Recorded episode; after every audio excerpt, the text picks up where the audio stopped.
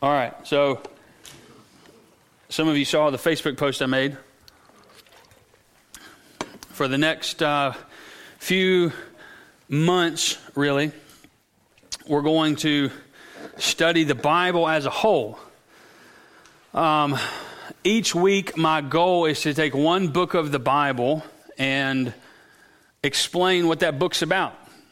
Talk about who wrote it, when did they write it, who were they writing to, why did they write what they wrote to that people? What are they saying?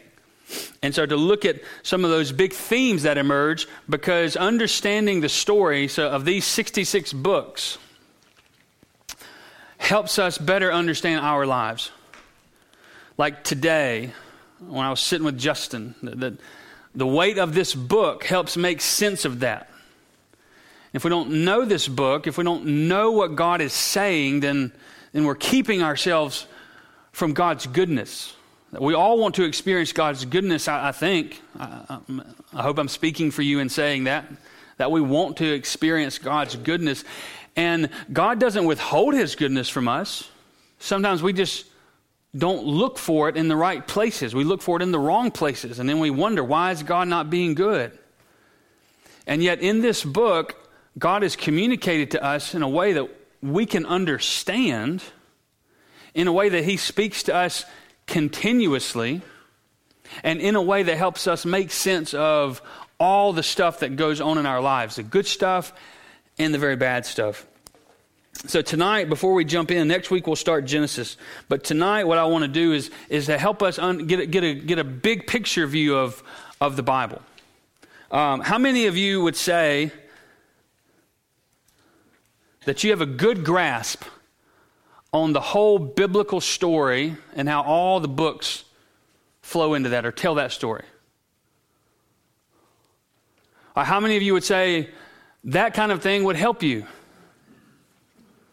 All right, good for you.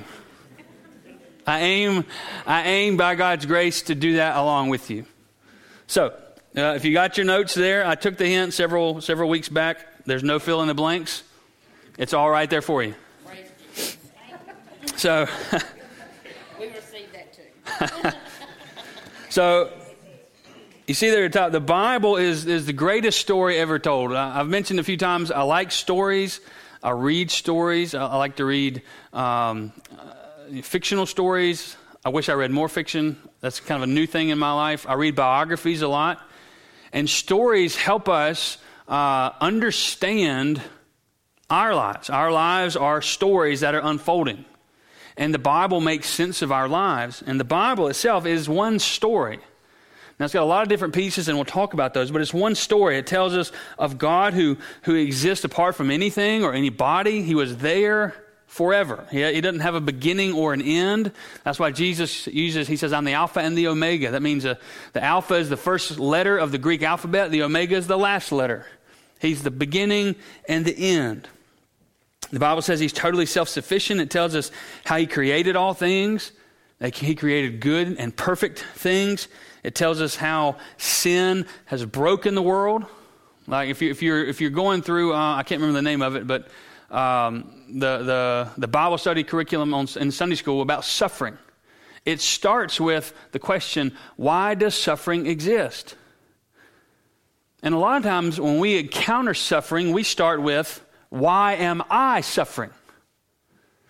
And it always leads us to a wrong conclusion. If we don't start where the Bible starts, why does suffering exist? Then we can make sense of why I am suffering. But it tells us why sin is in the world and what it does. It tells us how God set into motion this wonderful story of redemption that's accomplished in the person and work of Jesus Christ. How he has come to save mankind from sin. It's the story of all stories, and it's told in the 66 books and letters that we call the Holy Bible. This is a helpful quote. The Bible is like a large picture puzzle. Each puzzle piece, each individual book, has its own unique shape, bears its own unique image, but these individual shapes were designed to fit together into something whole. And the image of the whole provides the context and makes sense of the smaller individual images. So here's what that means.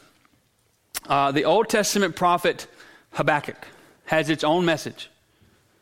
It tells the gospel story all by itself. It was written to a particular people in a particular circumstance, and God used Habakkuk in that short little book to deliver his truth.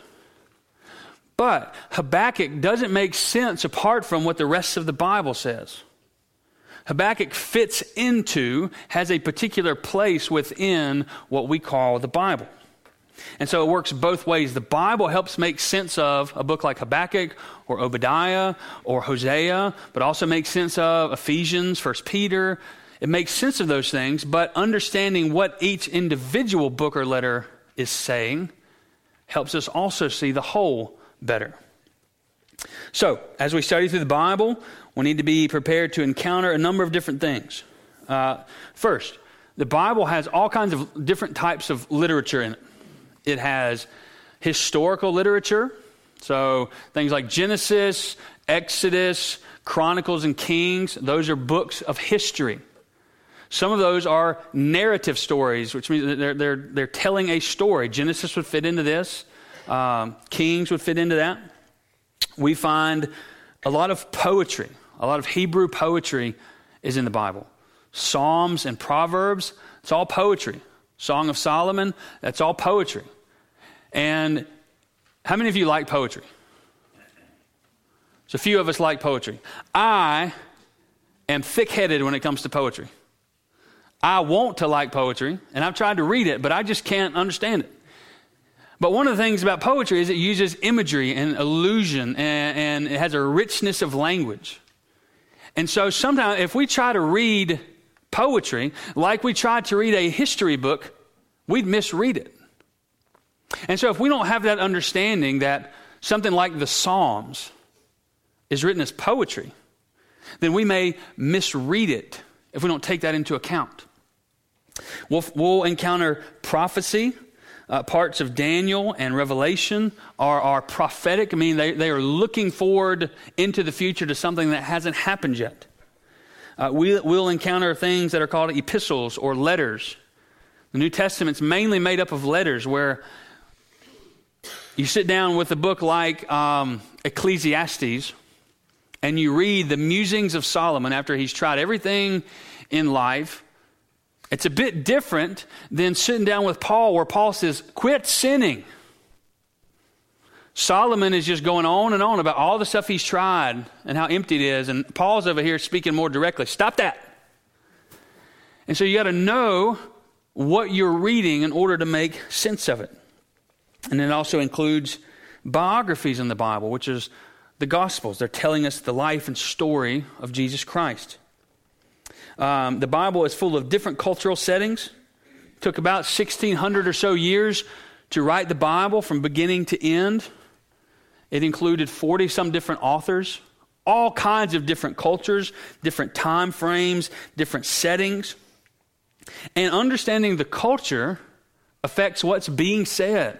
It affects how we interpret what's being said. We need to know to whom it's being said so that we rightly interpret and apply it today. The message of the Bible never changes, but cultures change all the time. And yet God, in his kindness, in his sovereign control, somehow shepherded 40 different men over a 1,600-year span to write the Bible just as he would have it to be written, which that in and of itself is incredible. And if you have a Bible in your hand, you're holding a miracle in your hand. But I fear we don't treat it like that. But in all these things, the different types of literature, the different types of culture, the different types of history, there is one message. Above all the pieces, the Bible tells us that the Holy Spirit wrote the Bible. 2 Peter chapter 1, verse 21, you see it says there, that the Holy Spirit carried men along as they wrote the Bible.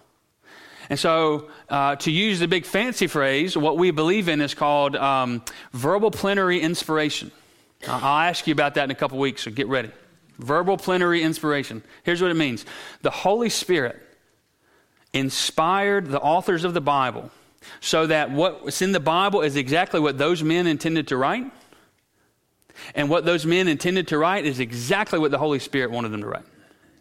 The Holy Spirit wasn't puppeting them. He didn't overtake their will, but somehow, in a way that we can't see, he commingled with them so that what they wrote was theirs, but it was primarily God's. And it was exactly what God wanted.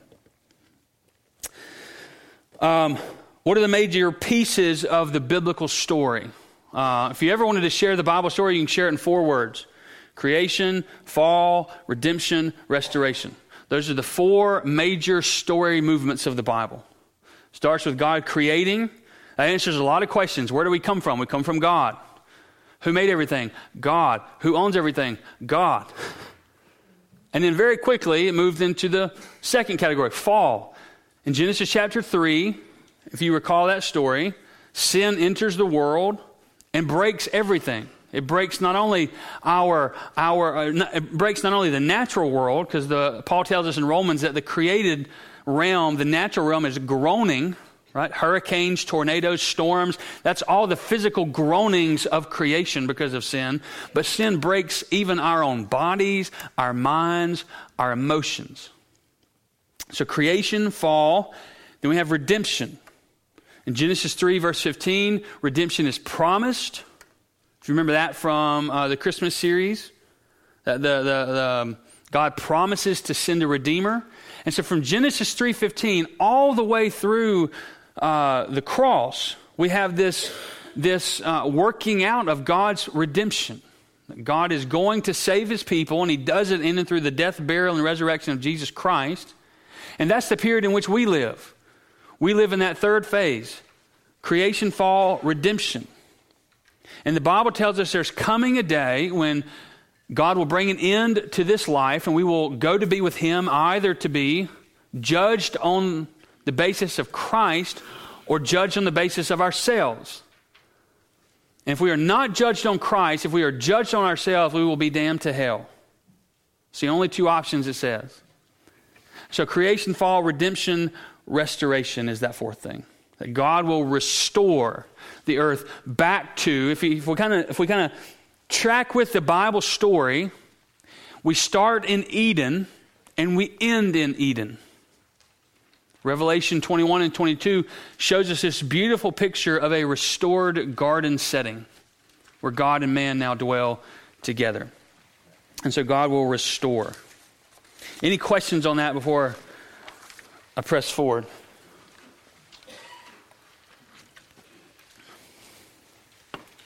All right. So what I've done for you over pages 2, 3, and 4, I have typed up a mini summation of each Old Testament book for you. So if you want to know what the book's about, there it is. And I'm going to run through them pretty briefly, but I want us to go through them. But let's look at that first quote. God's kingdom unfolds throughout the pages of Scripture from age to age, from epoch to epoch. That just means period of time. It begins with creation and the fall, declines in judgment with the flood and Babel, picks up with the patriarchs, which are Abraham, Isaac, and Jacob, builds to the nation of Israel in the wilderness, and then climaxes in the occupation of the promised land under Joshua, the Judges, and David. But just as soon as God had given David rest from his enemies and established his dynasty, and the temple in Jerusalem was completed, the infidelity of Solomon marked the beginning of Israel's decline into a divided kingdom and then into exile. Aspects of the exile are captured by some of the writing prophets and in books like Lamentations, Esther, Daniel, and Ezra, Nehemiah, and in the writings. The Hebrew Old Testament concludes with unfulfilled expectations concerning the promised return from exile, causing us to wait for the arrival of the true king of the kingdom of God in the New Testament.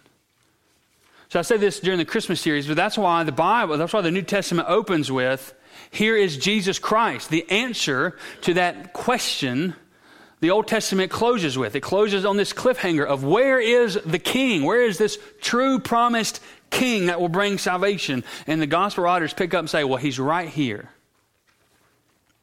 But here's the point from that. Here's why I included that quote. The Old Testament, which I don't like the phrase Old Testament. I prefer the phrase the First Testament. But the Old Testament tells an incredible story. Now, I won't ask the question, but don't raise your hands. But how many of you knew that the Old Testament tells one single story? And it's a rich story. It's an incredible story. And if you like stories, this one's a good one, because it's the story of all stories. It tells of God who created. It tells of how he chooses a people and Abraham, and he blesses, and how that his family expands, and they fall into slavery in Egypt, and then God miraculously saves them out, brings them out of Egypt, and they doubt him. There's hardness of sin in their heart, and so they wander in the wilderness for 40 years. Now, just considering some of the story elements helps me. When you pray and you're asking God, I need you to take care of this, what word do we typically attach to that kind of prayer?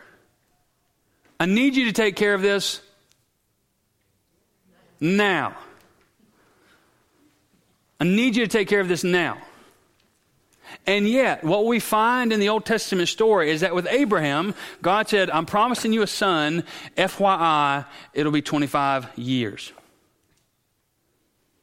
And then with the Israelites, God says, I'm going to bring you out. But, oh, by the way, 40 years are going to pass before you get to where you're going. And those kind of elements help us to make sense of our lives. Because what God wasn't doing is God was not saying, I'm not going to answer your prayers. Sometimes when God is not answering our prayers the way that we think, or in the time frame in which we think is appropriate, sometimes we think he's saying no. Or sometimes we think he's not listening. Or sometimes we're wondering, does he even hear? And yet, considering just some of the elements, like how long God uses periods of time in his people's lives, is helpful. Because if God can use 40 years and not be derailed from his plan, you know what that means? That means I can trust him with the unknown of my life. But for 40 years, God makes them wander around the desert. And if you ever look at a map, they just walk in a circle. It's not like they wandered in a straight line for 40 years. They just wandered in one circle. And they wandered in that circle because God knew that that generation was hard-hearted and would not love him. And so he killed them off in the wilderness. They died off. And a new generation has arisen under Joshua, and Joshua leads them into the promised land. And Joshua says, be strong and of good courage. Remember who God is. Don't be distracted by foolish things like idols. Don't be distracted by foolish things like gold and possessions. Remember God. And so they go into the promised land, and in Joshua is just a story after story of conquest. And then they get into the promised land and they settle down. You know what they do? They forget God. And then it's just this up and down story that, if we're honest, is much like our lives. For some reason, I think we have this delusion that the Christian life is kind of this perpetual upward trajectory. That once I say yes to Jesus, I'm just kind of on my way without struggle until I get to heaven. And so when that's our expectation, when our expectation does not include suffering and sin and struggle, then we begin to ask, well, what's gone wrong? God, why am I suffering? Instead of letting the Bible provide our expectations. So look with me at page 2 there, Genesis. We'll do an in-depth study of each of these as the weeks go on. But Genesis describes how the world and the first humans were made. The Garden of Eden presents the model of God and man in perfect peace, which we will not see again until the new heavens and the new earth. You ever wondered what heaven's going to be like? It's going to be like Genesis 2, where we walk with God in the cool of the evening, where God says, feast on anything in my good creation, where we will enjoy all of God's good creation freely and without sin. It tells us of how the peace that God created is devastated through sin, that God initiates his plan of salvation through Abraham's descendants, and at the end, God's people are bound in slavery in Egypt. That's the story of Genesis. The 50 chapters of it. Sometimes we can get lost in that language. It's old language, but that's the story, and it's a rich story, but it flows right into Exodus, which follows the history of God's people from the death of Joseph in Egypt through the Exodus to the construction of the tabernacle in the wilderness. The tabernacle is a building that symbolizes God's presence with his people. Now, that's an incredible point, because what God was saying is that there's going to come a time when I'm going to handle sin once and for all.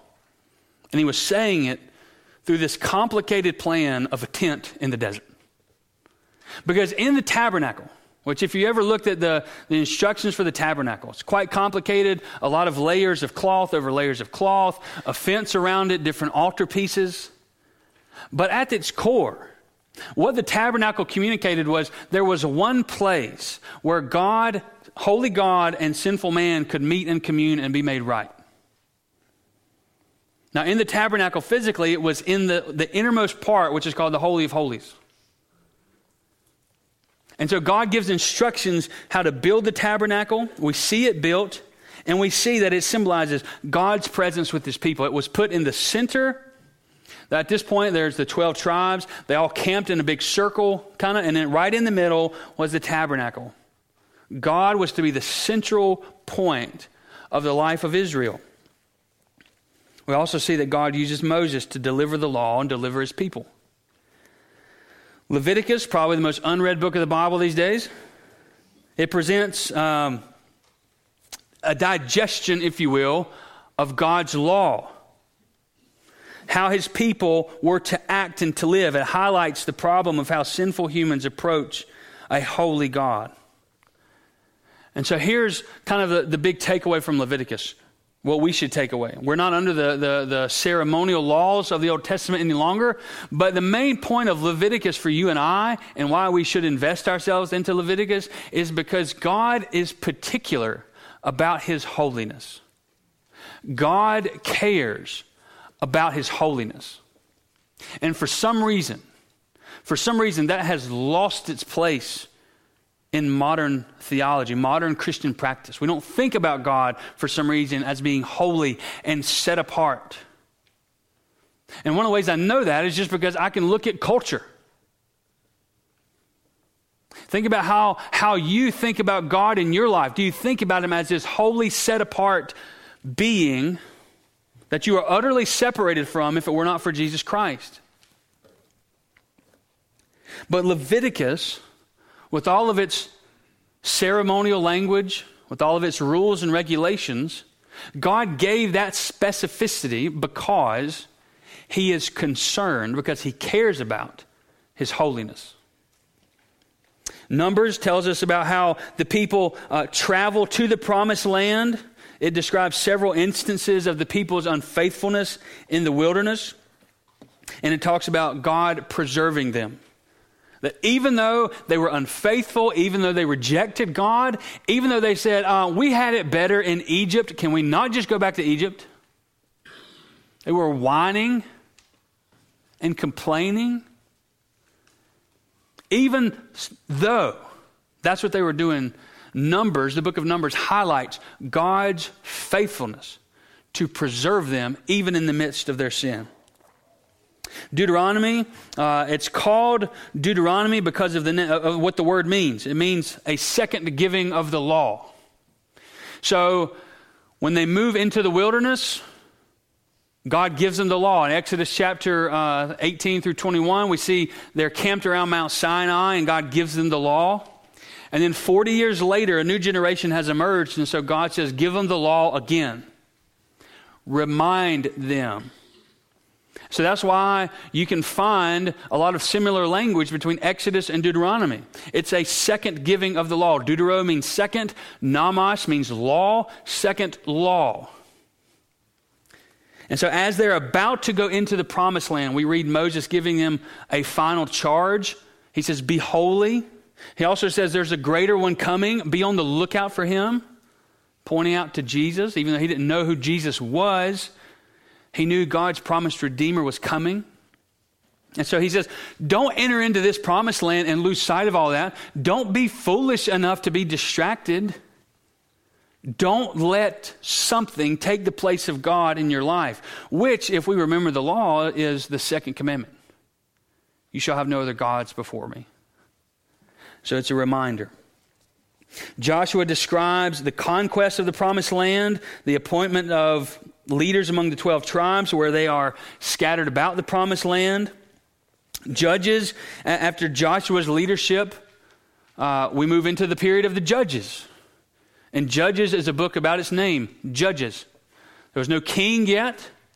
There was no ruler like Moses and Joshua. And so there were, at different points in Israel's history, 14 judges that arose that spoke for God to the people. And if you've ever read Judges, it's a tragic story, because the people continuously revert to lawlessness. They continuously go back to their sin. They continuously neglect God's goodness and his law, even though these judges are rising up and saying, don't do that. But something else that we see in the book of Judges is that the judges themselves are often sometimes wicked. Samson is a judge. If you ever wonder where Samson fits in the Bible, he shows up in Judges. He is one of the 14 judges. And yet we see Samson falling into sin. God restores him for a time at the end of his life, but he falls into sin. And the fitting phrase there you see from Judges 21:25, the writer says, in those days Israel had no king, and everyone did as he saw fit, or everyone did what was right in his own eyes. Well, we read about Ruth. It's this little story kind of tucked in, kind of seems to come out of nowhere, but it functions as this announcement. There's a lot that can be said about Ruth, and we'll say a lot about it. Ruth, we see a picture of Christ in Ruth that we don't see anywhere else. But Ruth, in its function in the Bible, is to say, hello, the king is on his way. Because you know who Ruth is? Ruth is the grandmother of David. And so God is saying, I'm going to restore this woman who comes from outside of the promised line because she was from Moab. I'm going to bring her in. I'm going to restore her. I'm going to give her not just a place among my people. I'm going to give her an honored place. Through her is going to come the king.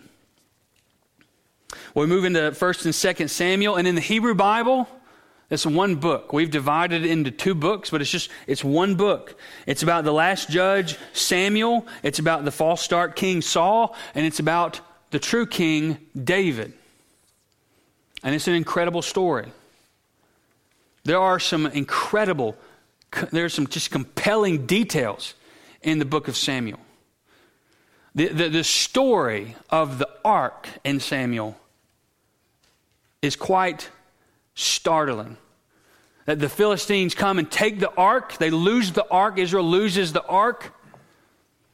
And the Philistines say, well, it's this special thing. We'll put it up in the temple of our god Dagon, right in front of the statue. And so it says they come in the next day and Dagon's laying down on his face.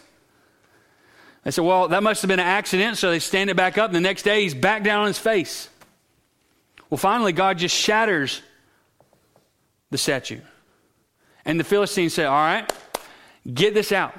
We don't need this in our land. And so Israel comes and gets it. And if you know anything about the ark, God was very particular about the ark. Don't touch it. Don't defile it. And so what do the Israelites do? They have a party and they open it. And it says that God killed 70,000 Israelites on the day that they opened it because of their sin. It's quite a book. We move to 1st and 2nd Kings. Kings and Chronicles are histories. Kings, the focus is on David's son Solomon. It's followed by the fall of both Solomon and his sons. We read about the kingdom of Israel being torn into two. Israel only had 3 kings. Saul, David, Solomon, and then it tore into two. Israel became the northern kingdom. Judah became the southern kingdom. And Kings, the book of Kings details that. Chronicles presents kind of a summation of everything from Adam to the beginning of the exile. And if you don't know what the exile is, during this period after the kingdom is torn into two, after Solomon dies and under his sons the kingdom divides, God sends Babylon and Assyria to come in and take Israel away, to punish them for their sin. And so they're exiled out of Israel, out of the promised land. God says, stay in the promised land. And if you ever read Deuteronomy chapter 30, he says, I'm setting before you today life and death. This is in that second giving of the law, of the reminder. He says, I'm putting before you. It's not way far off. It's actually right in your mouth. It's right in your heart so that you can do it. So do it. Choose life that it might go well with you so that you might live long in the land. And then they choose death. And what happens? They lose the promised land. God takes it away. The Bible actually says, I think it's in Isaiah, that he uses, now Isaiah is a prophet. He's using figurative language, so not literal. But it says that God ran a flag up the pole and whistled for Babylon to come. Come get them, boys. And so God strips the promised land from the people of Israel because they neglect his law. And Kings and Chronicles tell that story. Ezra and Nehemiah, again, these are kind of one book. We break them into two. Ezra describes the return of the Jews from Babylon, and they begin to rebuild the temple. And then a few years later comes Nehemiah, and he continues to rebuild the walls of Jerusalem. That's the story in Nehemiah 8, if you're familiar, where they rediscover the law. They lost it in Babylon. They forgot it. That's why Jeremiah has to remind them in Jeremiah 31, don't forget God has a plan for you, and it's a good plan. You see that verse, Jeremiah 31, verse 11, I think it is. For I know the plans I have for you, declares the Lord. 29:11, there it is. Cindy's got me. That promise was given because they were in a foreign land without the word of God, without the ability to worship God's people, and they had forgotten. And so Jeremiah comes along and says, don't forget. And so they get back to the land. They go back into the temple and they find the law after having not had it for 70 plus years. And in Nehemiah 8, they read the law. And it says they read it from sunup to midday and they were overwhelmed. I'm planning one of those. Get ready. An all-day reading. All right. Thank you. Do we have to stand? You do, the whole time. The whole time. Somebody knows the story. That's what Ezra and Nehemiah talk about. And we get to Esther. It's the last book of history. It's the story of God's deliverance of the Jewish community while they're exiled. They're in Babylon. They're under King Ahasuerus, is his name, or Xerxes. Same guy. And Esther tells this dramatic story of how God uses this woman of courage, to save the people. So those are the books of history. And if you're wondering, the Old Testament as we have it is not in chronological order. It's in thematic order. It's arranged by theme, not by date. So a lot of those books are not time arranged in the Bible. For instance, Job. Anybody know when Job lived? Most likely? And Job comes just before Psalms in our Bible. But Job was most likely a contemporary of Abraham.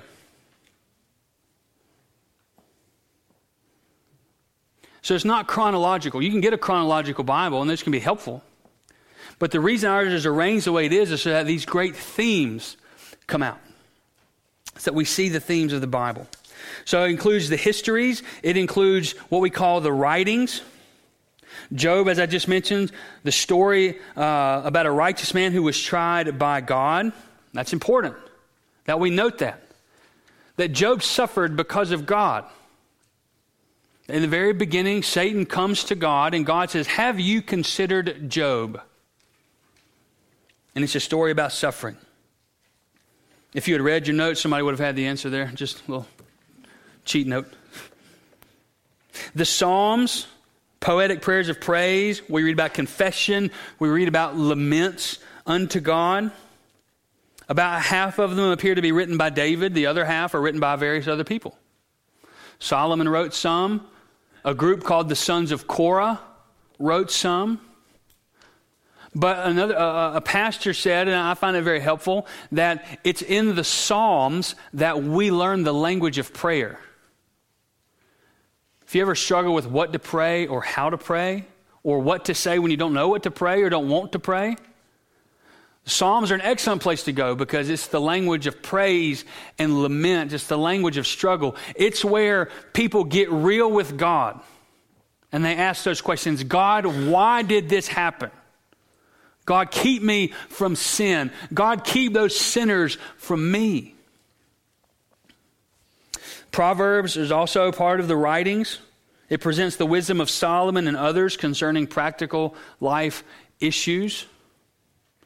Ecclesiastes, most likely written by Solomon. We don't know for sure. He calls himself the preacher. And Ecclesiastes details this man who tried everything in life. And I mean everything. He tried everything. And most likely it was Solomon. And it talks about the riches of Solomon. There was nothing Solomon couldn't have that he wanted. And at the end of Ecclesiastes, as the old man tried all that the world had to offer, at the end of Ecclesiastes, he says, all has been heard, all has been tried. He says the chief end of man, or the main end of our lives, is to fear God and keep his commandments. If you want to know what life's about, take it from somebody who tried everything and found everything wanting. He said it's about fearing God and following his rules. He says that's the path to life. And we read about Song of Solomon. Song of Songs. It's a collection of love songs between a bridegroom and his bride. And it emphasizes the importance of romance and love and desire in relationships, specifically in the marriage relationship. Any questions on those? All right, I'll keep at it. The Old Testament also includes prophets. I've said this a few times. The first 5 are called major prophets because they're the long ones. The other 12 are called minor because they're short. Not because anything is less important. It's just they're shorter. So if you look at Isaiah, that's a really long book of the Bible. If you look at Habakkuk, it's much shorter. But the message is no less important. Isaiah was a prophet in southern kingdom of Judah. So the kingdom has split. So we're David, Solomon, and now we're in Isaiah's time. So he's in Judah. The first 39 chapters are composed of prophecies that lead up to the captivity. Now, think about that. God is telling them, by the way, this is coming. He's telling them that. It's coming. And then chapters 40 through 66, during the exile, are pointing towards God's going to restore. Don't lose hope. God's going to restore. Jeremiah uttered his prophecies in Jerusalem during the years that it was besieged. That ended somewhere around 586. Now, if you know anything about the history of Jerusalem, Babylon came and laid siege to Jerusalem for several years. And it was a terrible, terrible event inside the city. And it was so bad, Jeremiah wrote a book of the Bible about it called Lamentations. Because it got so bad, it said the people were even feasting on the dead bodies. They didn't have any food. And he is lamenting to God that this has happened because of the people's sin. In Ezekiel went to Babylon. About the same time Jeremiah was in Jerusalem. He'd been taken either before or as the siege was going on. He was trained as a priest and he prophesied against Judah. He was saying, you're in sin too. Israel was exiled first and then Judah was exiled. When we read about Daniel, Daniel's part prophecy, part history. And it tells of this Jewish captive Daniel and his life as it unfolds in Babylon. He's carted off as a young man from his home, and he basically grows up and dies in exile. Which there again, just that detail has something to say about how we understand how God works. That Daniel, if you know anything about the story of Daniel, Daniel's one of the most godly men that emerge, godly characters in the Bible. And yet Daniel lived his life exiled. Daniel lived his life having been taken from his homeland, taken to a place he didn't want to be, had to get used to a new culture, a new way of life. He was persecuted, and yet he emerges as one of the most faithful characters in the Bible. The remaining 12 prophets are, like I said, these minor prophets. Hosea was in Israel. Joel was in Judah. Amos was predicting the judgment and restoration of both.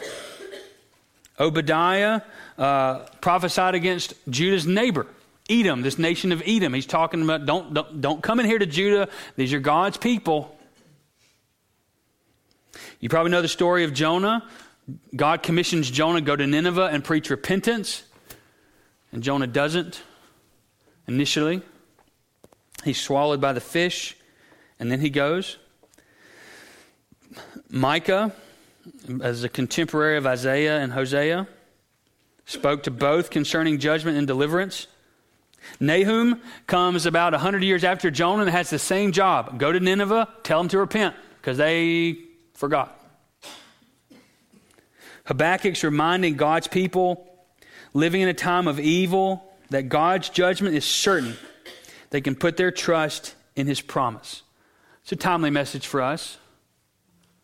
You're living in a time of evil. It doesn't seem like God is present. It seems like evil is winning, that culture is winning, that people aren't regarding God. And here comes Habakkuk saying, don't be deceived. We hear Paul saying the same thing in Galatians 6. Don't be deceived. God is not mocked. Evil does not go unpunished with God. Zephaniah promised judgment would come, and he called them to repent. And these last three, Haggai, Zechariah, and Malachi, they're all contemporaries of Ezra and Nehemiah. While Ezra and Nehemiah are leading the people to rebuild and restore Jerusalem, along come these prophets that give the message of God.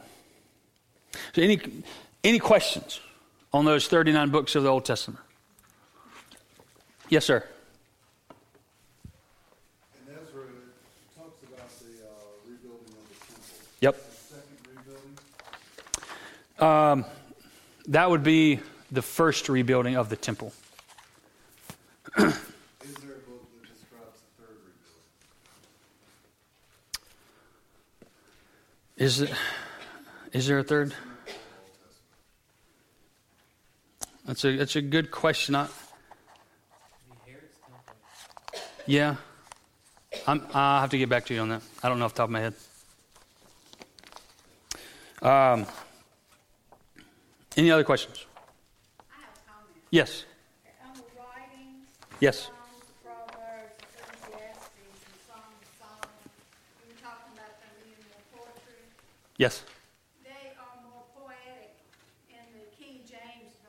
Mm-hmm. Yeah, some different translations will bring out certain aspects better than others. Absolutely.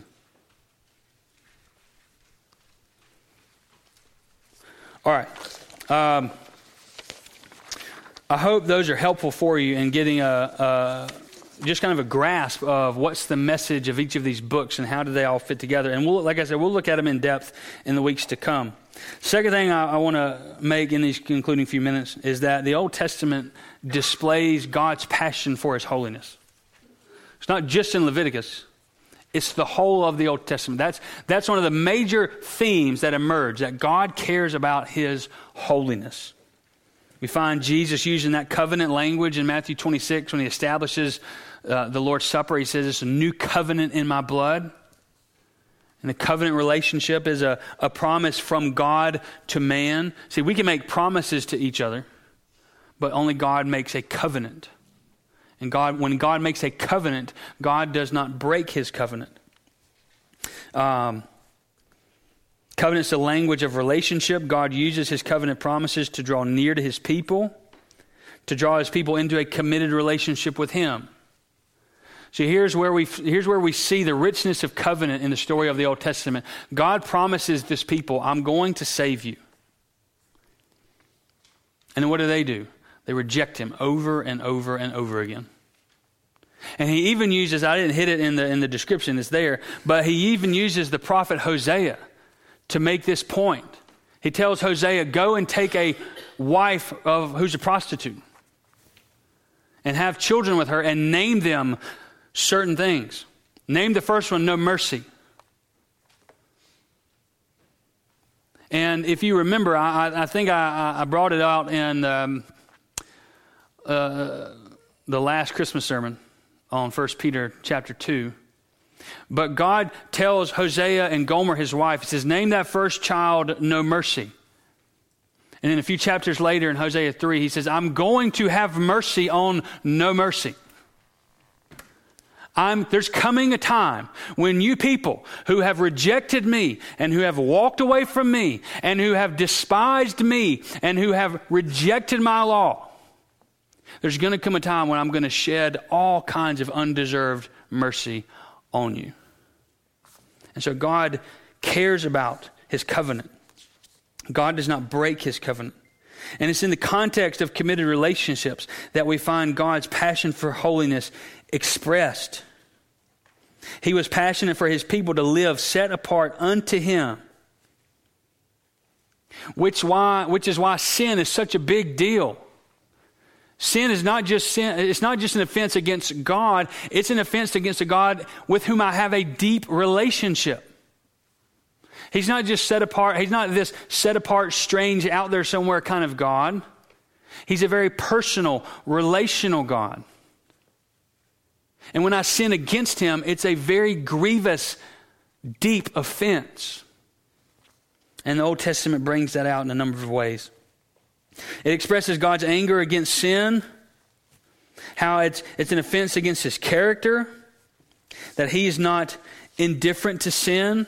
The Old Testament teaches that all people are sinners. It's not just in Romans 3. It's all throughout the Old Testament.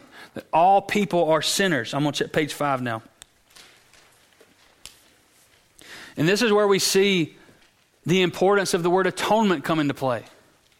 If you've heard that word atonement, it means taking two parties that are opposed to each other and helping them be at one.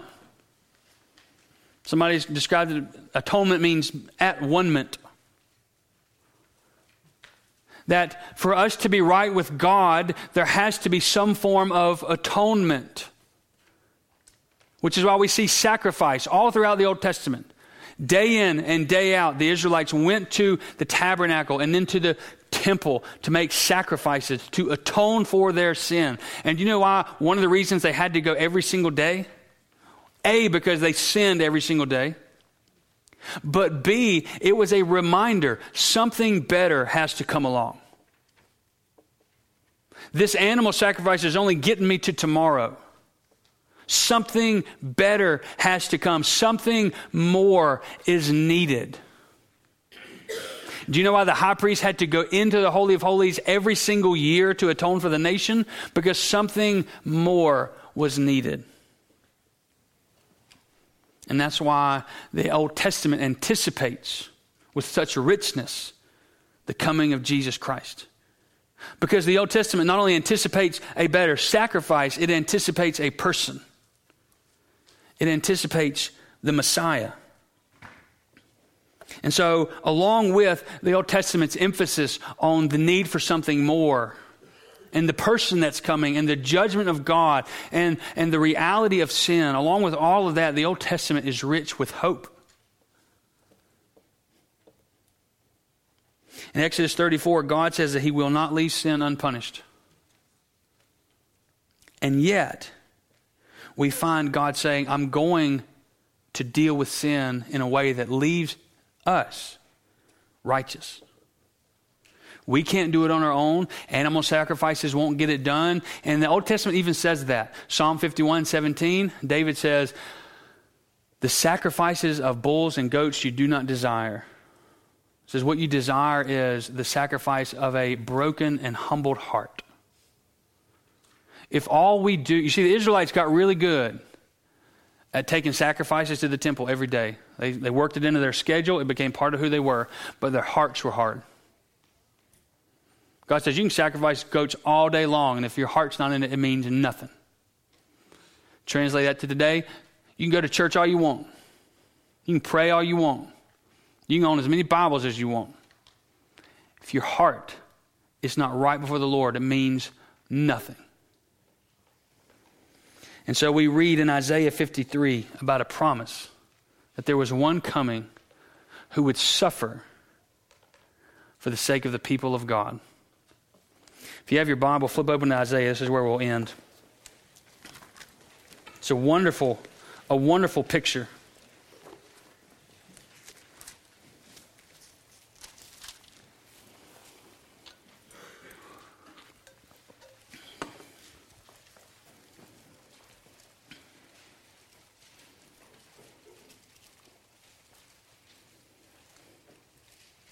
Isaiah what, Ben? Isaiah 53, I'm sorry.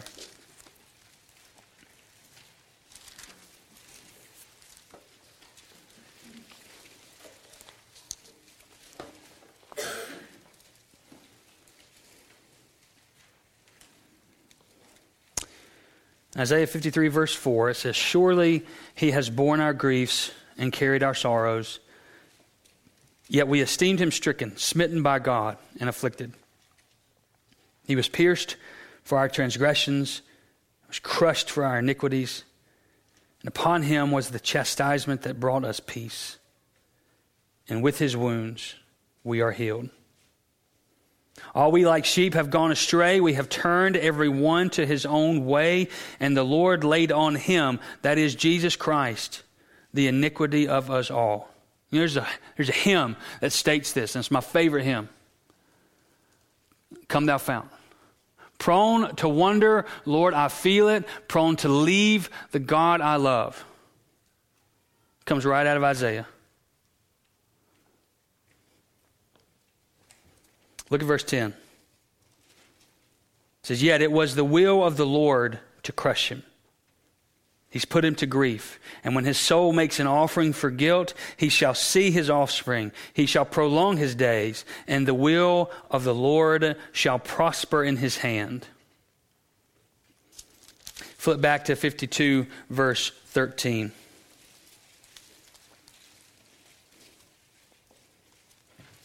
It says, behold, my servant shall act wisely. Your translation should have a footnote that can also read flourish. Behold, my servant shall flourish.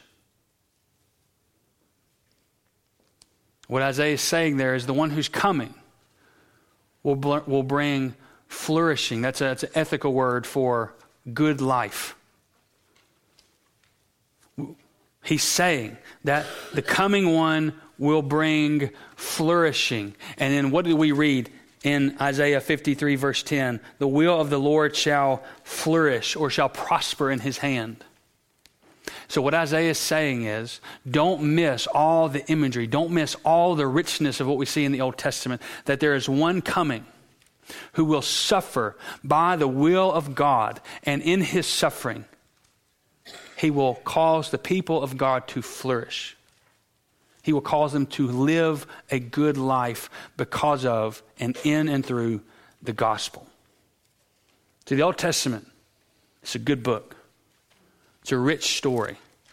And I pray over the next few weeks, as we move through it, that God will bless our study, that God will bless his word and cause it to take deep roots in our lives. I hope tonight that God has whet our appetite for it. We will long after it. Peter talks about longing for the pure spiritual milk that is the word of God, that we might taste and see that the Lord is good. Any thoughts or questions before I close?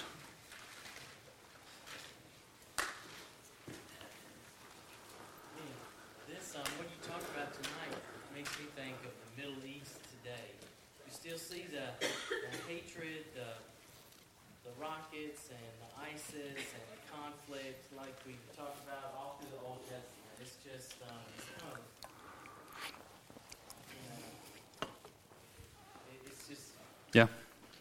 You look at the struggles there today, and you kind of see what life has been like for thousands of years. Yeah, yeah. And that the fact that we have hardship in our life is nothing new either. Indeed. Well, let me pray for us, and we'll dismiss. Lord, thank you for your word. Thank you for the story that the Bible tells. It's a story of who you are and what you've done and how you have chosen to relate to your people through the gospel, how you've chosen to save your people through the life, death, and burial and resurrection of your Son, Jesus Christ.